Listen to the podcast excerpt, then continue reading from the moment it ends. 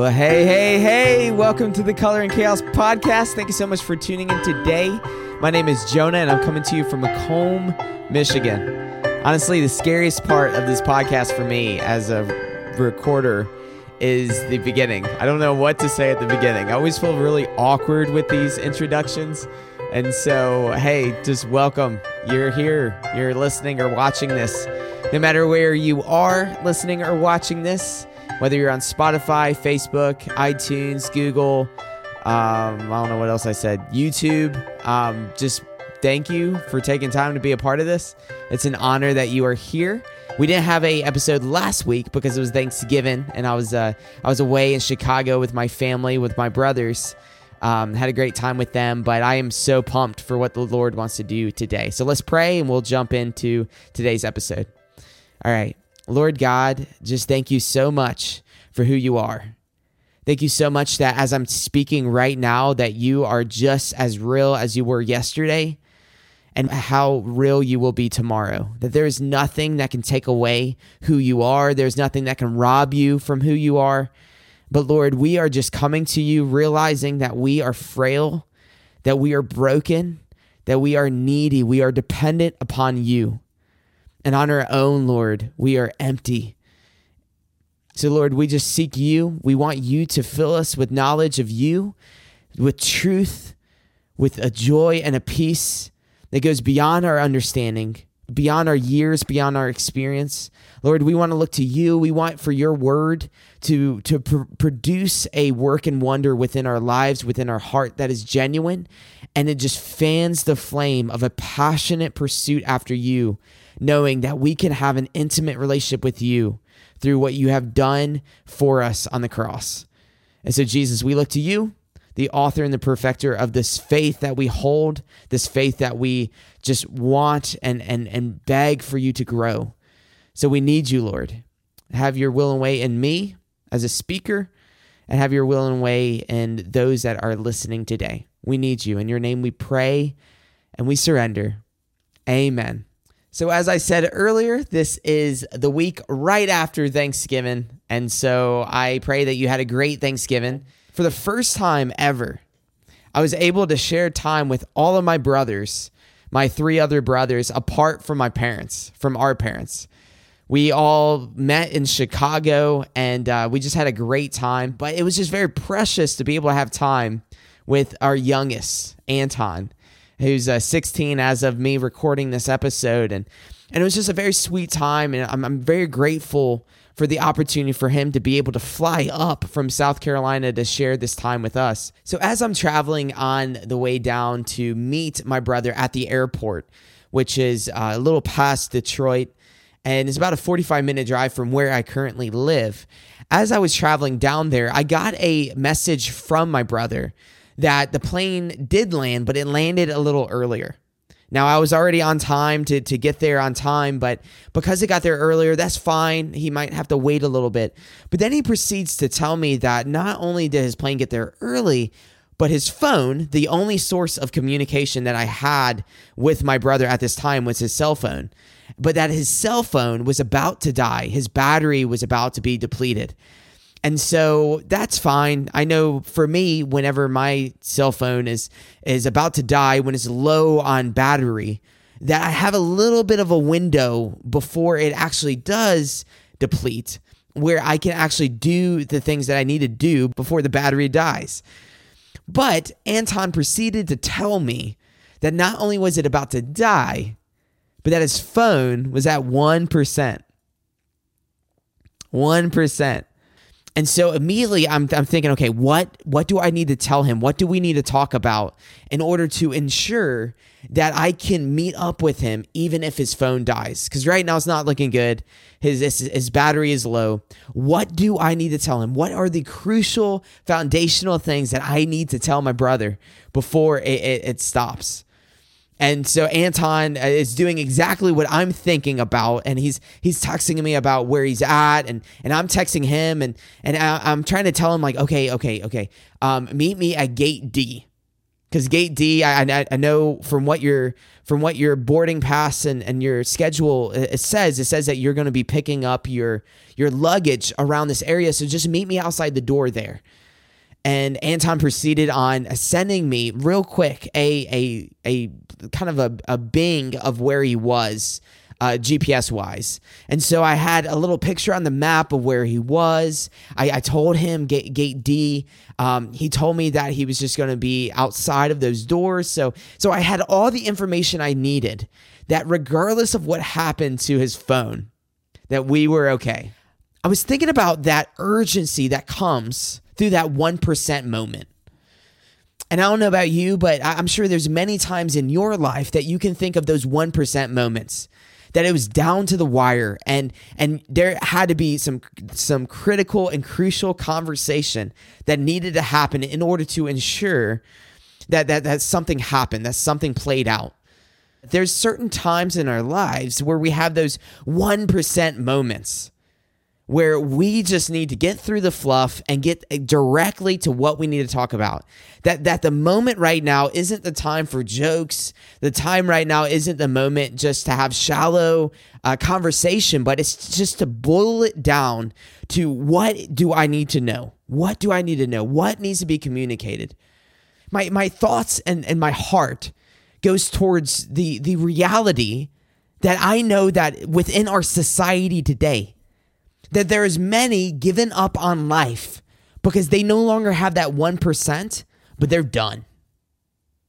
And they've they've believed a lie that is so easy for us to believe and that I have believed at times. But but we at times can believe that lie within that narrow window of 1%. We can believe the lie that our life is worthless. That is better that we are not here. Have you ever felt that? Have you ever had a, had that moment where you where you start to believe within that urgency. Maybe maybe there's some anxiety or pressure or just depression that is going on within your heart or or within your loved one's heart. And and there's just that that moment where you believe that lie that my life has no meaning. So in this episode i'm talking to the 1% those that feel like they're down on 1% and you're hanging on by a thread and you're just saying look tell me why am i here I'll tell you very plainly that there's an answer to that question. But may we have open hearts to accept that answer. But I don't want to sugarcoat what you're going through. I don't want to waste this opportunity that we have. So so I pray that that in this moment that we have that you would just have an open heart to to seek our creator savior sustainer even though there's 1% left. And I am a firm believer that the scripture has an answer to that question that you have in this 1% moment. My attention goes to 1 Corinthians chapter 2 and and Paul right now is writing to the Corinthian church which is in a lot of hostility, a lot of conflict right now. They're fighting amongst each other. There's a lot of um, character issues going on. There's a lot of sin issues going on. And there's just a lot of hostility towards one another and them towards Paul and them towards ultimately their creator, savior, sustainer. And so they are rebelling against a lot of the same things that they once embraced. And so now Paul has this moment where he's just trying to get through. He has a little window of a time through a letter to hopefully his, his his prayer and his heart is to reach to the Corinthian church and try to help them see that this is not the way that it has to be. And so he has a small little window and, and he's writing this letter. And in chapter two, he says this, and I want to read this to you as we're talking about this one percent, this one percent moment where where you have only a little sliver to accept something or to give something. And and this is what Paul chooses to sum up everything that he is after. And he sums it up to this. He says this When I first came to you, dear brothers and sisters, I didn't use lofty words and impressive wisdom to tell you God's secret plan. For I decided when I was with you, I would forget everything else except Jesus Christ, the one who was crucified. I came to you in weakness, timid and trembling, and my message and my preaching were very plain. Rather than using clever and persuasive speeches, I relied only on the power of the Holy Spirit. I did this so that you will trust not in human wisdom, but in the power of God. What, what stands out to me in this that that Paul makes it very clear that in this 1% moment that he had with the Corinthian church. He may not have another opportunity, but he says, Look, when I came to you, the first thing on my mind and the only thing on my mind was Jesus and the reality that Jesus is who he says that he is. And Jesus did what we could not do. He says that I, I only had Jesus, the one that was crucified, on my mind. And that was the only thing that I wanted to communicate. I wanted to communicate the, the life, the death, and the resurrection of this man named Jesus. Because ultimately, this man is the fulfillment of everything that my uh, my persuasive speeches or my elegant speeches could, could ever do. That this man ha- holds enough power on its own that instead of me relying on my own craftiness to speak to you, I relied instead on his spirit the spirit of this man named Jesus, the same spirit that rose him from the dead, that now dwells in me. I relied on his spirit, the Holy Spirit, in order to make this message come alive within you. And likewise, when I think about what does this podcast, what does the message of my heart, and what ultimately do I feel like is the message of the scripture? What it comes down to is that this life has not been given to us for us just to have a good time or for us to feel good. But your life has been given to you because you have a creator that created you with a purpose. And that in order for you to know that purpose, you have to lean upon him and you have to call upon Him. You have to look to Him to be the source of the purpose that He has given you to have. If there's one word that Paul would communicate to you in this small window that we have of this 1% before this window closes, what, what the one word that Paul would say is Jesus. And likewise, that is the one word that sums up everything, everything that I can ever try to speak to you Jesus, Jesus, Emmanuel, God with us. Paul tells the Corinthian church that that the time that I had with you, it wasn't a time for me to come to you and try to, you know, convince you of of how awesome I am. But Paul says, no, no, no. The time that I had with you, it was it, what the, the main purpose, the main crux of the time I had with you was to communicate this one name to you and to help you see that Jesus is God and that Jesus is alive and living and active and per- pursuing after you and me. In that short, quick conversation I had with my brother over a 1% charge on his phone, over that 1%, we were able to communicate effectively in order to ensure that we would meet. So often we live this short life that we have, and we take for granted the fact that we are not an accident, that you are not an accident, that I am not an accident, that there's a creator that created us all with a purpose and a good creator doesn't just let us try to figure out that purpose on our own. But a good creator will take pride in his creation and, and make that purpose known. Not only make that purpose known, but make that purpose known clearly. Heavy heart. We have been created with a purpose. You have been created with a purpose. And in order to know that purpose, we have to know our Creator. And we can only know our Creator through the person and through the Savior that Jesus is. Another verse that shares this 1% mindset that stands out to me is Hebrews chapter 12. And the author of Hebrews, he, he goes through all of the Old Testament and he, and he tells about how Jesus is the fulfillment of everything, everything that has happened. And he, and he goes on to say this. He says, After everything I've said, he says this let us fix our eyes on Jesus, the pioneer and perfecter of our faith, who for the joy set before him endured the cross, scorning its shame, and sat down at the right hand of the throne of God.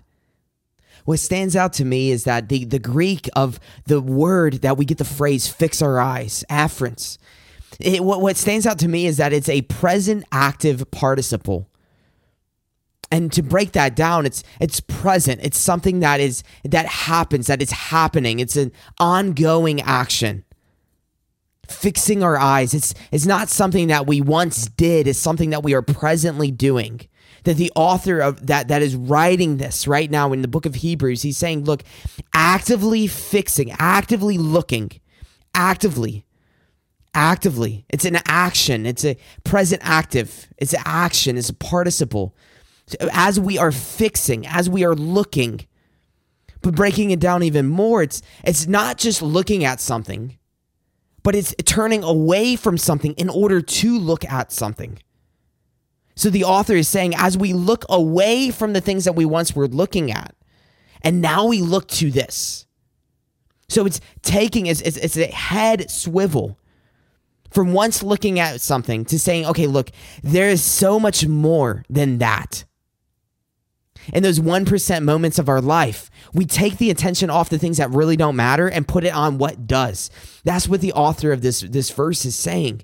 He's saying, therefore, as we fix our eyes on Jesus, we are taking our eyes off the things that don't matter. Why? We have 1%. We have a little life to live.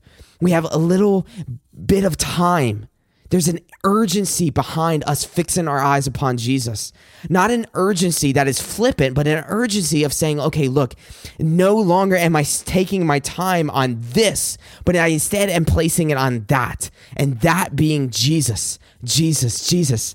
So looking away from in order to see very distinctly so the author is saying, as we fix our eyes upon Jesus, as we look away from what was and we look on what is, and that what is is Jesus, as we look away, let us fix our eyes on Jesus, the pioneer and perfecter of our faith, who for the joy set before him endured the cross. It, it links joy to a torture device.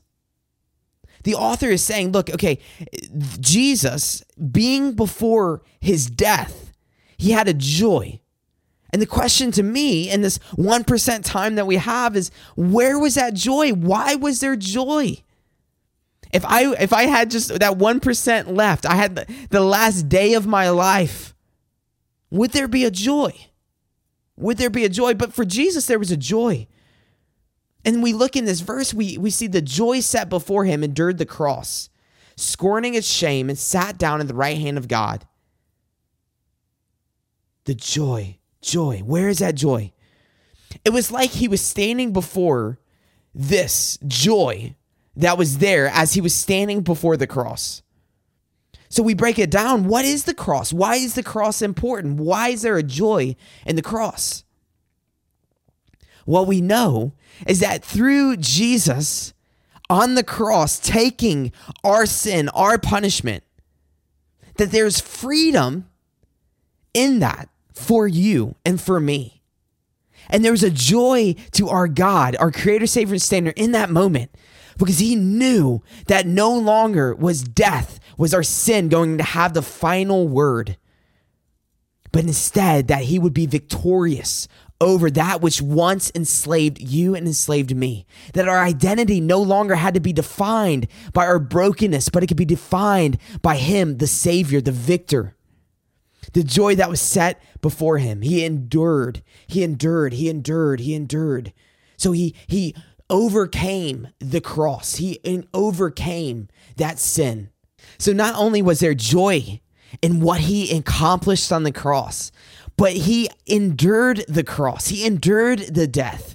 And one of the translations of this is that there was a perseverance over that death, that sin that once enslaved humanity.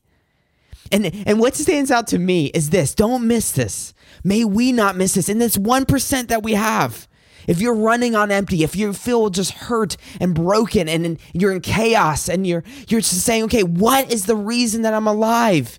Take heart. Why? Because Jesus endured, He persevered. He persevered.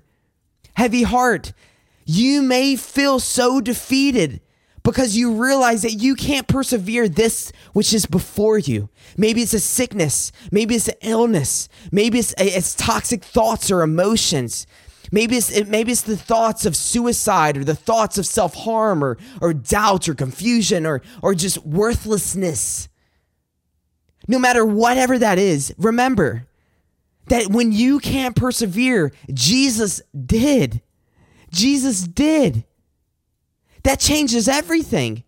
For the joy set before him, he endured the cross. He is the perfecter. He's the perfecter of what we cannot perfect. When we beat ourselves up over and over and over again, those moments where we just feel like the purpose of our life is depleted to the point that we are hanging on by a thread, heavy heart. Jesus endured, Jesus persevered, and through Jesus we can endure. Through Jesus we persevere because no longer are we identified by self, but we are di- identified by the Savior. Paul says, Look, when I came to you, I came not with a, a message of anything else but Jesus. Through the small window of time that we have, will we take a moment to daily focus on that which matters? Jesus, Jesus, Jesus.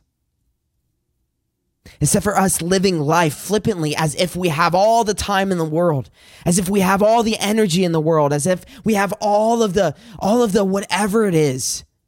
What if we live life with that urgency of that 1%?